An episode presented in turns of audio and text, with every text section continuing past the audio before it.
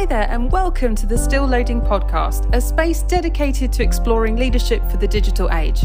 I'm your host, Ilona Brannan, and I'm so excited to be here with you. Let's get started.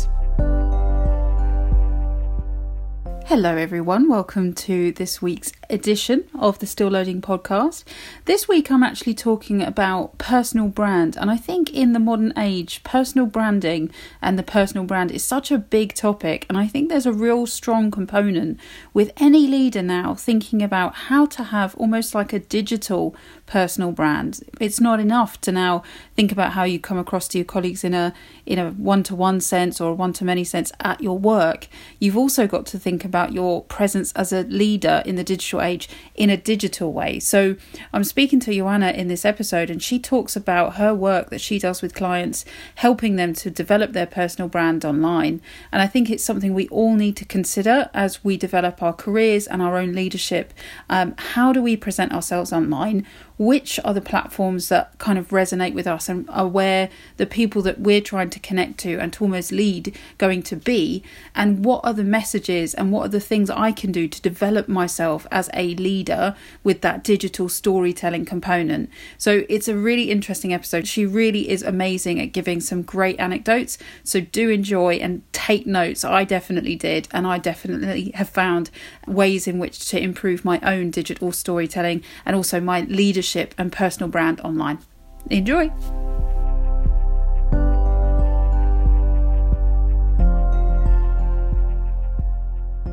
Hello, everyone. Welcome to the Still Loading podcast. I'm recording today on a beautiful sunny day, and I thought I'd share that with you. So, whatever time you're listening to this, just imagine beautiful sunshine streaming in on your face. And I'm joined today by Joanna. And Joanna is someone who I met through Warwick Business School, actually. So we met at an event and we just got chatting, and I just found the connection between us great. And I really wanted to bring her onto the podcast to share what work she does in the space that we both find quite fascinating. So, Joanna, could you introduce yourselves, please? Yourself, just one. Yes. the sleepy me and the totally awake me. Uh, well, good morning, everyone. Yes, so my name is Joanna Jago, and very briefly, my journey. I was originally born in Romania. I studied in northern Japan in Hirosaki University and worked in Tokyo for a few years. Worked in London for a few years, and mo- most recently, I worked in Frankfurt in a pan-European role. So I moved around a little bit, but UK is home. And two years ago, I founded Eventum which is growth marketing agency, very much focused on growth strategy for businesses and also personal branding. So these are two key passion points of mine. Yeah, thank you, Joanna. And the thing I found really great when we were chatting before was firstly, we've both got this Eastern European, lived in Japan overlap thing. So that's quite interesting. But also, I really was fascinated by this kind of concept of personal branding because I think in the digital age for leaders, personal branding is really key and being able to show your personal brand online. Can you talk a little bit about the work that you do with people about their personal brand? Absolutely. And what is it? If somebody is listening now and they're like, what are they talking about? Just to explain what it is. Absolutely. Two years ago, when the pandemic hit, I realized that one opportunity for professionals to continue to maintain their visibility was really to activate their brands, their personal brands online. How many professionals do we know who are exceptional in their field? But basically, they trade on, I guess, their geography and the connections that they would make through natural live networking events. Well, with no natural live networking events, attending a physical conference, bumping into each other like you and I did uh, when we met a couple of months ago, with that not happening, and particularly with that not happening on an international level, those high, you know high flying professionals who normally would be networking with literally the entire globe and all the subject matter experts in their field through the medium of these international conferences, product launches, standalone meetings, key opinion leader meetings, etc., etc., some of them had the, re- the, realization that being visible online and activating their voice, activating their presence, activating their style, activating their thinking online was going to be the only way to remain relevant, remain visible, and continue to be um, influencing and influential, I guess, in their area of expertise. But there's a huge, huge, huge number of individuals who are exceptional professionals in their fields but are not visible online. So, personal branding is all about recognizing that you as an individual, even when you're an association with a corporation or an, an employer of kind, it is your personal visibility that fundamentally matters. And it is your personal visibility in the digital space that will future proof your career. And the, the, final point I want to make is that the importance of digital visibility is not going anywhere. Even if you find yourself in your 50s or your 60s, and you might think, you know what, an NED role is all I want, and then I retire, you will not get that NED role, most likely, unless you have a really, really strong digital connection and you found your voice and are prepared to actually articulate your thoughts digitally. I couldn't agree with you more. And I think there is a gap for sure for people of any level of leader. Knowing that and doing that are two separate things because it is a skill set to be able to show yourself and your thoughts and opinions online in a way that is in alignment with who you are you know you can almost see sometimes online people are like dipping their toe in they don't want to get too controversial and then some people are like i'm just going to be super controversial and that's going to be my brand. So what would your advice be to someone who's almost trying to start to build a digital presence and show their personal brand? Absolutely. I believe it starts with being online. So that's the first that's the first step. And it sounds very very obvious but really being online is is essential. And within that rationalizing your channel presence. You can't maintain a quality, impactful, to your standard presence on multiple channels. You need to be absolutely realistic. Where is your audience? Where does your brand live? Where, where, does your audience live and breathe digitally? And meet them there. So, specifically, in my case, when I relaunched the business as a team of one, I made a conscious decision to be really active to the best standard that I can on LinkedIn because with 800 million users, it is world's number one B2B networking site. So LinkedIn. And then I also opted, having always been a Twitter user, to link my Twitter account to LinkedIn so that effectively I hit two birds with one stone. Now, I recognize obviously if you don't have a LinkedIn account, it's frustrating when you see a tweet that directs you to LinkedIn, but fundamentally, this integration is possible. And I opted to concentrate on LinkedIn. So, first step, be visible. The second step, follow the right people and engage with the right companies. So, you can't follow the world. And one of the key frustrations some of my clients share with me is like, well, actually, my feed is really cluttered. It's a little bit like Facebook. Why? And my question is, well, how many companies are you following? How many groups are you part of? And how many people are you following? curate that you really have to curate that with with maximum maximum ruthlessness so that you boil down to the essential and you feed yourself only the voices that impact positively your output so you take in the best quality thinking in your field of interest and specialism so that you reflect that with your added voice in the post that you issue so first you're visible the second step follow the right people and then timidly, we all start by browsing and observing. And then we start liking. And at one point, there will be posts that will stir you sufficiently to actually start to write a comment. And that is the seed that eventually leads to you evolving from a browser to a content creator. The moment you start to write a little comment, and of course, you convert the comment into a slightly, you know, short one paragraph or two paragraph post. You start to share third party thinking. And that's how you build up the confidence to actually issue your own opinion pieces. And that's basically the entry level content creator. I think that on itself, that five minute segment, that is just pure, amazing, valuable gold, I think, because you've you've literally helped everyone understand what the steps are and i think it's so so great to kind of advocate for. It can just be a paragraph on linkedin. Like that is a little bit of content that you can put on and, and engaging with content. And i love the idea of curating your feed. I did this a long time ago with um, instagram because I was feeling particularly low at the time. And I was like, you know what? I need something. I need something to help me. So I honestly subscribed to things that I knew would help me feel better because I still wanted to stay connected to my friends. So I went for comics, like as in like little cool comic strips. Anything like comedy based in London, because I've got like a, a strange London humor and then psychologists who could kind of give me hints and tips and stuff. And it really helped, you know, to be able to think about it's your portal into the digital world. You can have it as as you wish right? It's not at the behest of anybody else. It's up to you to create and cre- curate it. That's a wonderful wonderful gift to give yourself i think. Like if it's you love cats or whatever you can put that on and make yourself feel good. And then professionally it's remarkable how close you are to like amazing people in your field. You're you're only 2 degrees away from them i think usually like on linkedin you'll find someone who knows someone who knows someone who you're like oh i'd love to speak to them. Linkedin is so approachable. I found myself in dialogue with really the biggest voices in in areas of interest to me. And if approached in a tailored way with the same courtesy and manners that you would apply to real life interaction, you would find actually people on LinkedIn incredibly open and you already have the professional connection and the mutual respect. So if you approach any interested party with courtesy, you're more likely than not to get a really considered re- response. And that builds a first connection, which boosts your confidence in your own thinking, in your own voice, and in the reason why you are active digitally. Yeah, I think that's a really good point. I wondered if we could just talk a little bit about gender, because I wonder if there's a difference of gender with this foray into personal branding. I just wanted to know what your.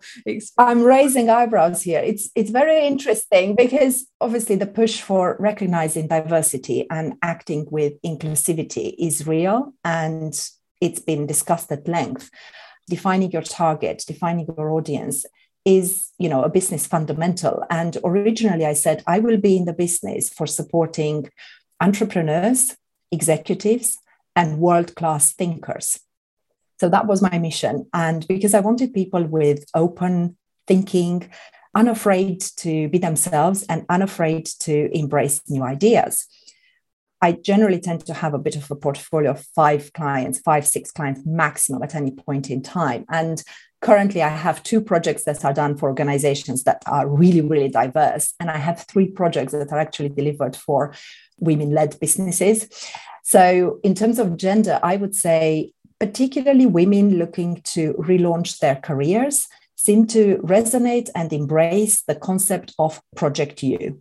Because I position uh, personal branding, it is not a flippant, casual five minute investment. It actually is recognizing that your personal brand is a real thing and naming it Project You and then giving it all, treating it with planning, with preparation, with execution, to the standard that you would any professional project. So, yes, women biased is what I'm seeing, particularly women returning to work, women looking to relaunch their careers, women wanting something, wanting more from their professional lives. Mm.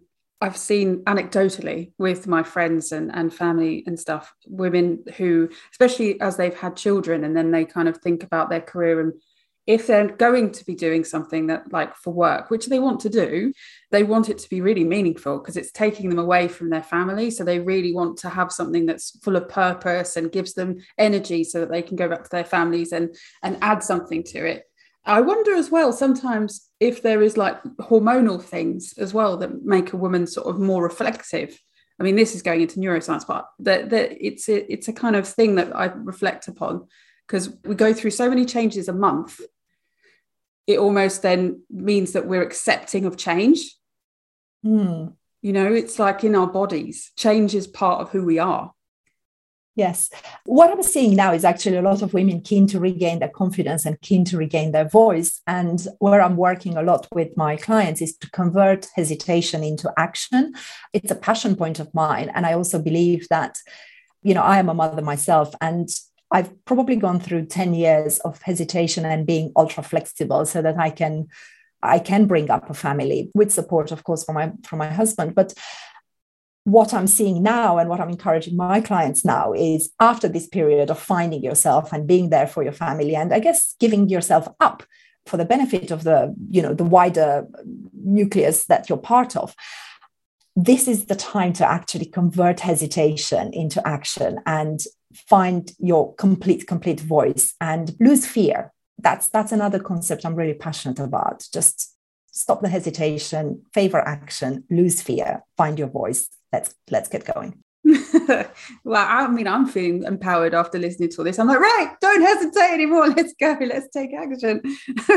it's interesting because I definitely I've been on a journey. Like for anyone who has seen the podcast from the beginning, you know, I started almost like I'm just going to do this because I want to do this. Like it's something I'm passionate about, and now it's season three and i've been able to invest in like a website platform and to invest in more branding and you know see that evolve and grow but I think part of it was I didn't really think about it too much. There was no hesitation because I really didn't think about it too much. I was just like, I know I want to talk to people about leadership development. I'm really passionate about this. It's a gap. Go for it.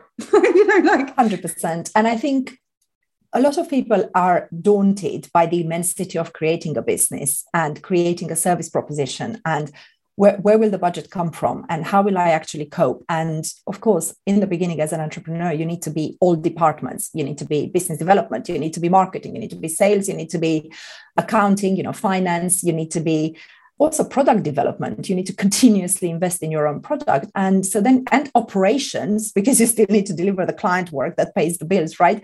So i really really believe that you need to take a stepping stones approach and literally just take one day at a time, throw yourself with enthusiasm into absolutely all good opportunities, be selective by all means. And this will create a really, really powerful momentum, which just spurs you on. you know, the tagline of my business is actually solutions with momentum.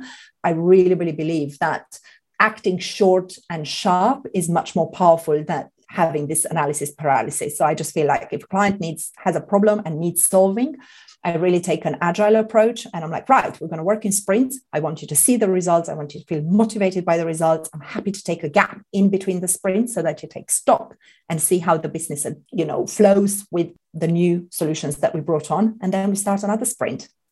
Yeah, especially thinking about the the podcast, it really follows that approach. I do think I didn't hesitate. And I think it, if anyone's going to take away anything from this podcast right now, it's whatever idea you've got in your brain, just honestly, just move forward with it. Don't overthink it. There was an Instagram little video like thing that I saw yesterday and it just made me giggle. And it was like, just just what if you did it as a joke it was like just take the pressure off just do it like as a bit of a joke like you know and if that helps you to just make some movements and move forward, then it really helps. I never thought in a million billion years I would be here on season three and be interviewing such wonderful people and have learned so much and got such rich benefit from it. And it wouldn't have happened unless I was just like, I'm just going to do it. Yeah, absolutely. And also, you know, even the concept of podcast, talking about the importance of future proofing your career and being active digitally. I'm not digital native. You, I don't know if if, if you are just about, but really, I'm just about exactly on the cusp of being digital native. And at the time, you know, internet was its in, in infancy, and to move from that to actually being connected with people of all nationalities and backgrounds globally through common thinking and mm. a podcast isn't that powerful and that is evidence as to why we need to be visible digitally and why we we need to have a voice literally yeah, I mean, even like this this season, I've spoken to someone in Canada, someone in Argentina. These are people I wouldn't have come across in my everyday life. But I do love the fact that we met in real life. Yes. it was the first in real life event I think I'd been to in about two years. So that's really it's really nice to have also done that. I do, that's the thing, I suppose. It's it's the caveat that still go and meet people in real life. Don't just rely on digital means but it's 100% so valuable that for any future leader you need to have a presence you need to have some sort of position and brand on there and you need to be able to share your thinking. And i don't think it needs to be at volume but it does need to be engaging and like present. Absolutely. It's it's an amplification area. So fundamentally us meeting in real life meant that we planted the seed to you know an ongoing dialogue. However it is online that both you and i are amplifying our thinking on the back of that meeting. So yeah can be the place where you meet online but it can also be the place where you drum up. And i love that you can amplify your thinking. That i think is really powerful because you're already doing it. You're just sharing it on another platform. Yeah. Well at the start of my personal branding journey I was thinking, how do I actually explain to my very, very talented and capable clients the opportunity that they are missing by not being present on LinkedIn? And basically, I summarize it as not being present on LinkedIn is absolutely not diminishing your achievements as a professional. You're still an exceptional individual. However, it is reducing your visibility. And that's basically something you really need to accept. Do you want that? Because you're doing the hard work, everything is still happening the investment in your thinking, in your professional achievements is there. But you're making a conscious choice not to share that. Mm-hmm. What's the point where you actually decide that actually, no, I do want that visibility? And that's the point where usually my clients decide, okay, Project Me is a real thing and I'm investing in it with all my might. Yes. And once you're on, you're on, you're just rolling with it. It's not eating up your life. It's just it's self-propelling, creating a really, really nice momentum and um, boosts your self-belief, I guess. Mm, yeah, uh, that's really that's really re- resonated with me because it's it's almost showing the cost of not engaging. It's like it's your choice. It's always everyone's choice, but you know, it's almost like the best, most amazing conference in the universe in your field, and you're choosing not to go. Absolutely. At one point, I was talking to a group of MBA students at the Nagaoka University of Technology. This is a university in Japan. And because of their background, they were really hesitant about why would there be a benefit for them as technology students by being visible on LinkedIn. And also, Asian countries also have a hesitancy, which is culturally ingrained in promoting the self you know the, the, the, compliance societies where the self is subservient to the wider society. Good the group is more important. The group thinking is more cherished i guess and encouraged. And having lived and worked and studied in japan for four years cumulatively but really having studied japanese culture for 10 years i fully fully empathized. However i did say to them i said how would you feel if you had an opportunity to attend online events from the massachusetts institute of technology? How would you feel if the most famous professor from Massachusetts Institute of Technology was to, to reply to one of your comments.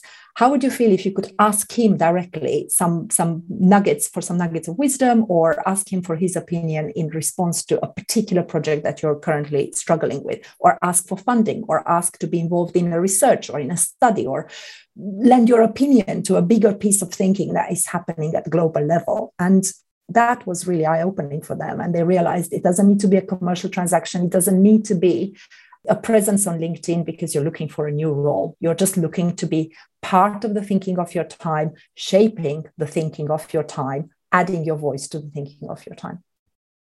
Oh, I got goosebumps. That's so good. I love it. it really is. It really is such a great opportunity. Um, you know, I, I, going back to the analog sort of thing where we were straddling the digital and analog world. I mean, for goodness sake, back in the day, the only way you could get information was going to the library. I know this is going to blow some people's minds. Picking off a book called an encyclopedia, going through to the alphabet thing that was related to you and reading what was in there. That was the extent to which you could get information about something you were interested in. And then the world revolutionized when you had a CD-ROM, so you could quickly see through the CD-ROM. So we've gone a long way now. I've got it all on my phone, and I can like have access to it straight away. Yep, absolutely. You forgot the floppy disk. oh God. So I'd love to talk a little bit about you now, and about Joanna, and about her own leadership journey. And I'd love to know about an, a leader that has influenced you on your journey. Okay, for sure. Having moved around the world a little bit, I was always thrown in interesting international environments. So I, I had excellent guidance in Japan. They were particularly my uh, direct manager at the time, Tony Kay.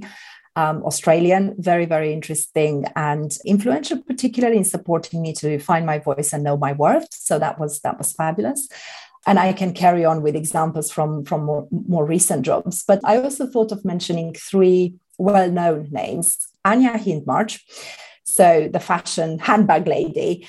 What I admire about Anya is actually the fact that she set up a fantastically successful business But after selling the business, she actually fought back to regain ownership of the business. And the reason I love that example is because fundamentally, once an entrepreneur, you're always an entrepreneur. And once you've started on that journey of ownership and freedom, you really, really want to stay on that. So Anya's example gave me the confidence that yes, it might get tough. It might get to a point where I actually want out, but actually no it's worth fighting for owning your ideas owning your business and owning that freedom. So i loved anya.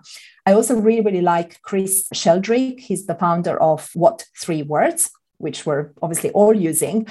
What i love about him is the fact that he really really passionately is nurturing raw advocacy amongst his customers. So fundamentally, he's turning his customers into advocates for his brand. And I think that is 100% the way that we should all approach business development. You know, you just need your customers to be your biggest, biggest brand ambassadors.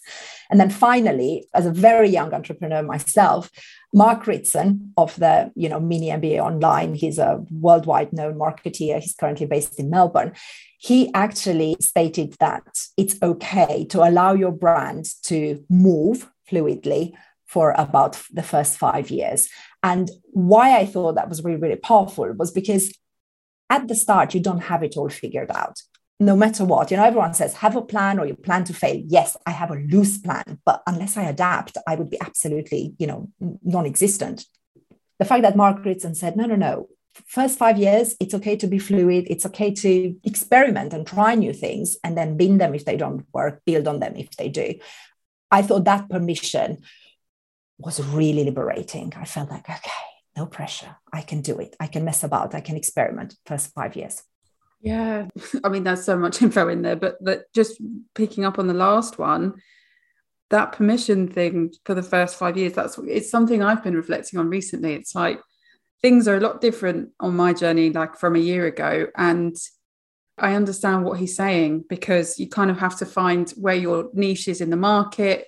It's almost a refining period. Like you said, bin what doesn't work, keep going with what does. And it's almost you're just pruning and becoming even more and more tailored. When I went on a walk this morning, I was thinking very few businesses are like a tech startup, even though that's who I work with generally, because they they have exponential growth within a couple of years but most businesses, for the first couple of years, you're just trying to work out what, where you fit in the part of all of this.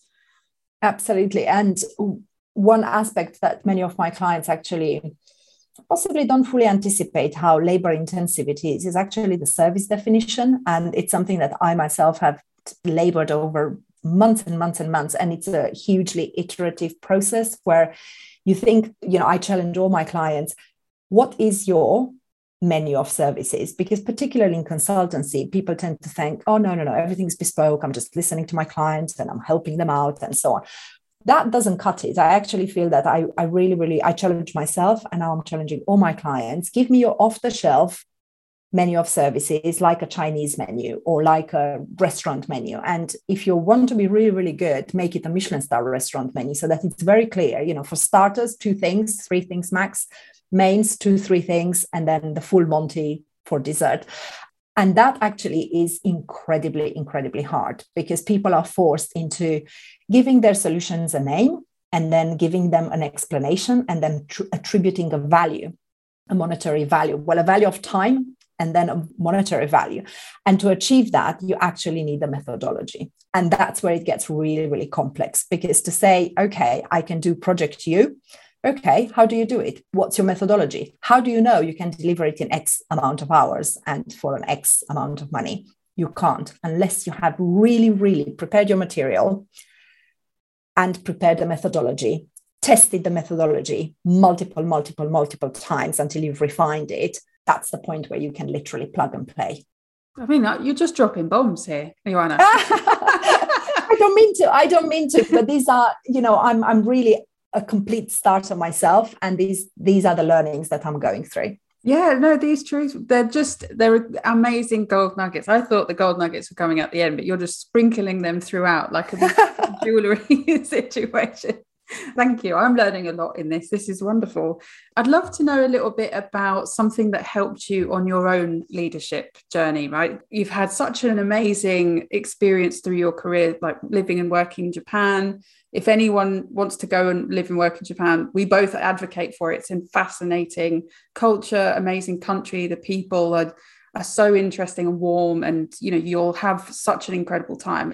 I was there when I was 22 to 24 and every time I'm like, what do I want to eat? It's always Japanese food because I think it's like become part of my soul now.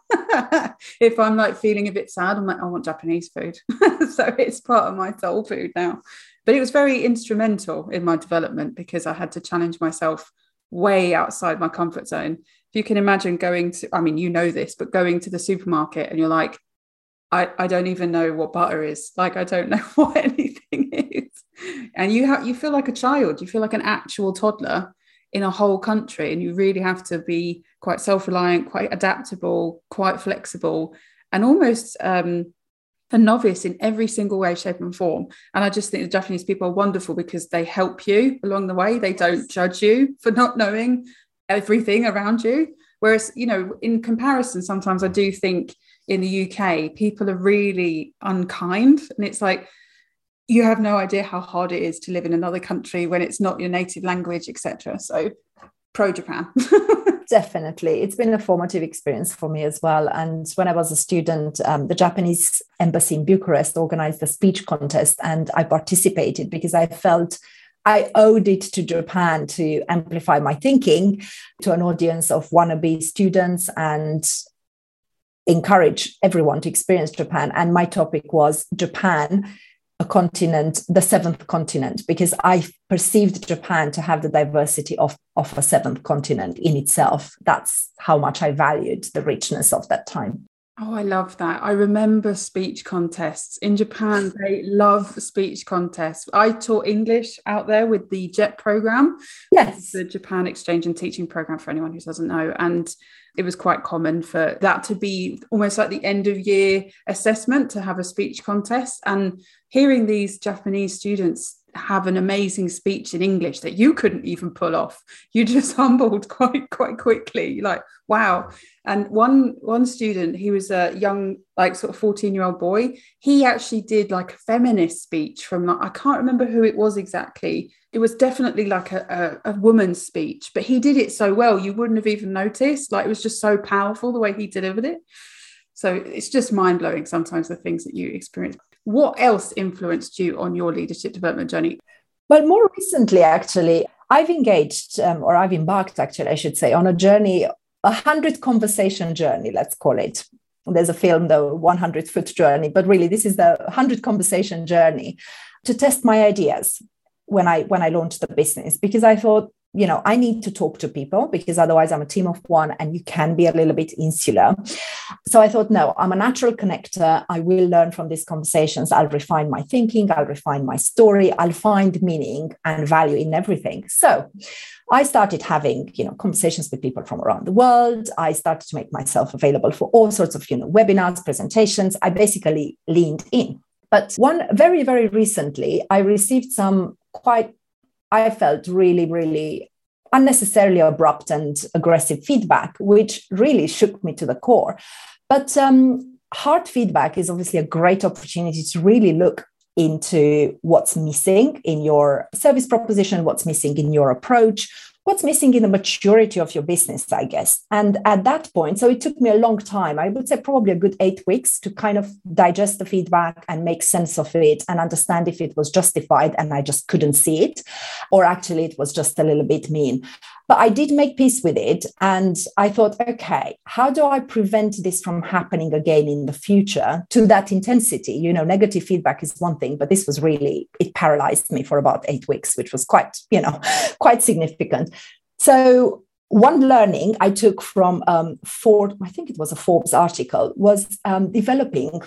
So it wasn't a leader, it was just an article I read about the importance to develop your operations manual your own operations manual. And since I talk to my clients about your personal brand, I thought, how good to actually have your ops manual. No, it's the Ioana Iago operations manual, which I created. So I wrote down literally every single item related to my modus operandi and every single item about how I like to do business, what's important, why, and with almost like fields for multiple choice. I upload it in the cloud. So every time I start a new collaboration with a client, I invite them to the cloud and say, look, how shall we work? How shall we work successfully? Because fundamentally, being a team of one, I can't hand you over to a colleague who's a better fit to you. You need to do business with me, and I need to do business with you. So, having a really, really good fit and me meeting you on the channels that are important to you is critical, isn't it? If I am to be a customer first business. So I've created this ops manual. It's like a um, client care letter that law firms issue, but with less legalese and more practical. How do we work? And it includes even things like, okay, where do we store data? And they could be, and I give them a choice iCloud, Dropbox, Google Drive, you know, SharePoint. Let's select one, one that works. Right. How often do we talk to each other? Weekly, twice weekly, every Monday. What do you prefer? Short, sharp bites, you know, 15 minute chats, or do you want proper one hour debriefs every single week? and literally go through all these tiny potential friction points. You know, if you don't talk about these things, then the client, I, I have situations where maybe I was a little bit too intense, or maybe I was a little bit too laid back. And I just feel by asking all those questions in the cloud with a client in the document, I start from the position of what ideally would work for me. And then I'm like, right, tell me what else? Okay, WhatsApp. WhatsApp is what we do. How often? This often. Which which data storage? Dropbox. Fantastic. Dropbox it is what else tell me what else what else what other you know what other roadblocks do you have as a client is it the currency is it payments is it time zone what is it let's get it all out and have at the end of this session literally a, almost like a collaboration agreement that we both hold really dear it sets the rules really. So it's it's not a leader but it's just something i would say that's probably the biggest prompted by this very strong feedback. This was probably the biggest biggest uh, recent gain for me as a as an individual but also as a business. Well i mean amazing for you right to take what was probably quite hard to kind of swallow and actually use it to improve your business and improve how you work with people. I think that in itself is an incredible leadership skill right? And I'm not quite sure how to develop it in another person, but I know that ability to absorb something that's happened, transform it into something valuable to make things better for yourself. Like that skill set is like the gold yeah. gold gold standard. Well it was actually very interesting because i i had to ask myself am i am i offended because i'm just sensitive or is there actually value in this? Um, and i chose to believe that the client was well meaning and i chose to believe that the client had a point and i chose to probe the client and tell the client how arresting the feedback has been and to actually delve a bit deeper and be like come on tell me more. Help me here because i'm not getting all i'm getting is the feedback but i'm not getting the root cause properly so help me here. And and actually um, that client is still a client and i feel that the relationship has matured. I've matured as a business as a result. And i also believe that the client has had some time to reflect and they probably benefited from my feedback to them in return in terms of they toning the framing the feedback in a more sympathetic way i guess. So it's been a win-win-win all around but anyway it's a recent example. That's brilliant. And it shows you as well that you're you're always learning and always developing on on your leadership journey. I think it's that power to reflect and as i say transmute and make some gold out of a situation. With your experience working with clients in the personal branding space and beyond and growth marketing, what are the trends that you're seeing in leadership at the moment in the digital world and in the analog world, but just in general? One thing that springs to mind actually is unlearning. Mm. Tell us more. Huge, huge trend. Um, basically, in analog, it, we've been optimizing our analog existence for quite a number of years. And when the digital world kind of trickled into our lives, permeated our lives, we've chosen probably to adopt some of the digital new ways, but we've also held on quite strongly to, to some old analog ways. And I guess unlearning is consciously choosing to let go of an old existing way in order to adopt a more progressive, beneficial, efficient, smooth, and relevant new way. So it's just this conscious unlearning. I mean, fundamentally, if you think of the hardware of computer, you know, you can reach saturation. And what I'm aware of, you know, I'm 42 at the moment, and I feel like, gosh, you know, I could be easily working into my mid 80s the way the world is going. And I hope I have longevity, particularly digitally, but to stay relevant. I have to declutter my thinking. I have to self reflect and let go of everything that is holding me back. And that is to me a very, very powerful trend. You know, I, am in touch with many, many universities and think tanks from around the world. The, the people who first put this on my mind are from the Sydney Insights. Um, New South Wales University. So Sandra Peter, who's who's a friend, actually, we grew up together. She spearheads the Sydney Insights think tank group as part of you know the New South Wales University. And I was listening to one of their podcasts where the topic of unlearning came to the fore. So very, very big. And it's something that I'm consciously doing every day because digital transformation cannot happen unless you're prepared to unlearn. Mm, that is really powerful. And I guess it helps you upgrade your software as a as a leader and as a person as well, because what worked for you even 10 years ago just won't work now in some respects. Some things will stay the same, but some many, many things will still change.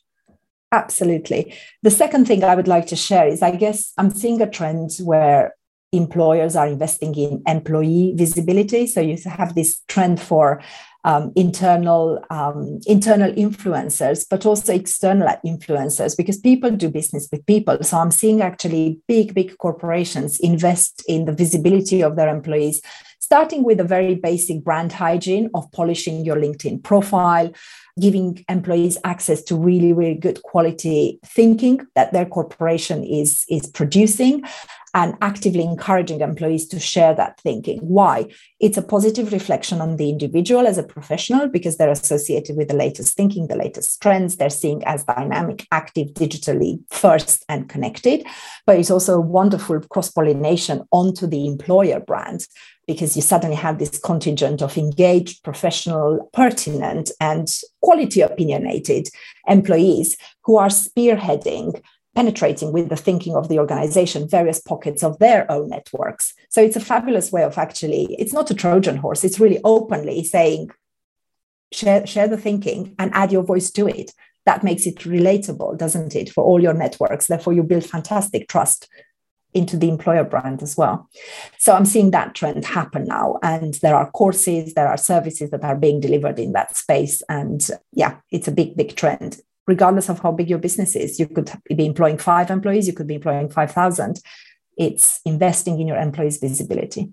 Mm, really interesting. I, I guess you can help with that, right? If people are interested in doing that yeah, absolutely. I've developed the program in collaboration with contact of mine who has very extensive experience in Ernst Young, and she's she's a content specialist, content strategist, and I bring in the personal branding piece. And basically, it's a symbiotic approach to how you can activate employee advocacy. Amazing. And finally, because we're coming to the end of the episode, and I, I honestly feel like I'm going to need a coffee after this and just reflect a lot about what we just talked about and maybe do a bit of journaling. But what are your three top tips for leaders today?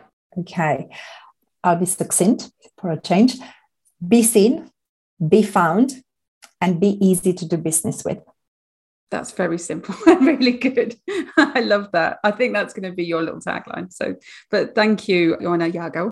How can people get in touch with you to find out more about the personal branding service that you offer and growth marketing?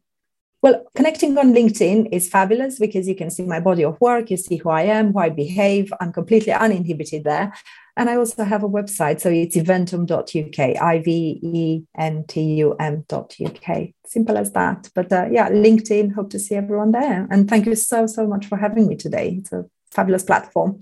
No, thank you so much. We'll put the um, links in the description box below the podcast. And thank you so much for joining us today. It's been absolutely brilliant. You've dropped so many truth bombs. I think I'm going to need a little, little bit of a coffee now. you and I. Thank you so much. Thank you for listening. If you enjoyed this episode and you would like to help support this podcast, please share it with others. Share it with your friends, your family, your colleagues, anyone you think who might benefit from listening.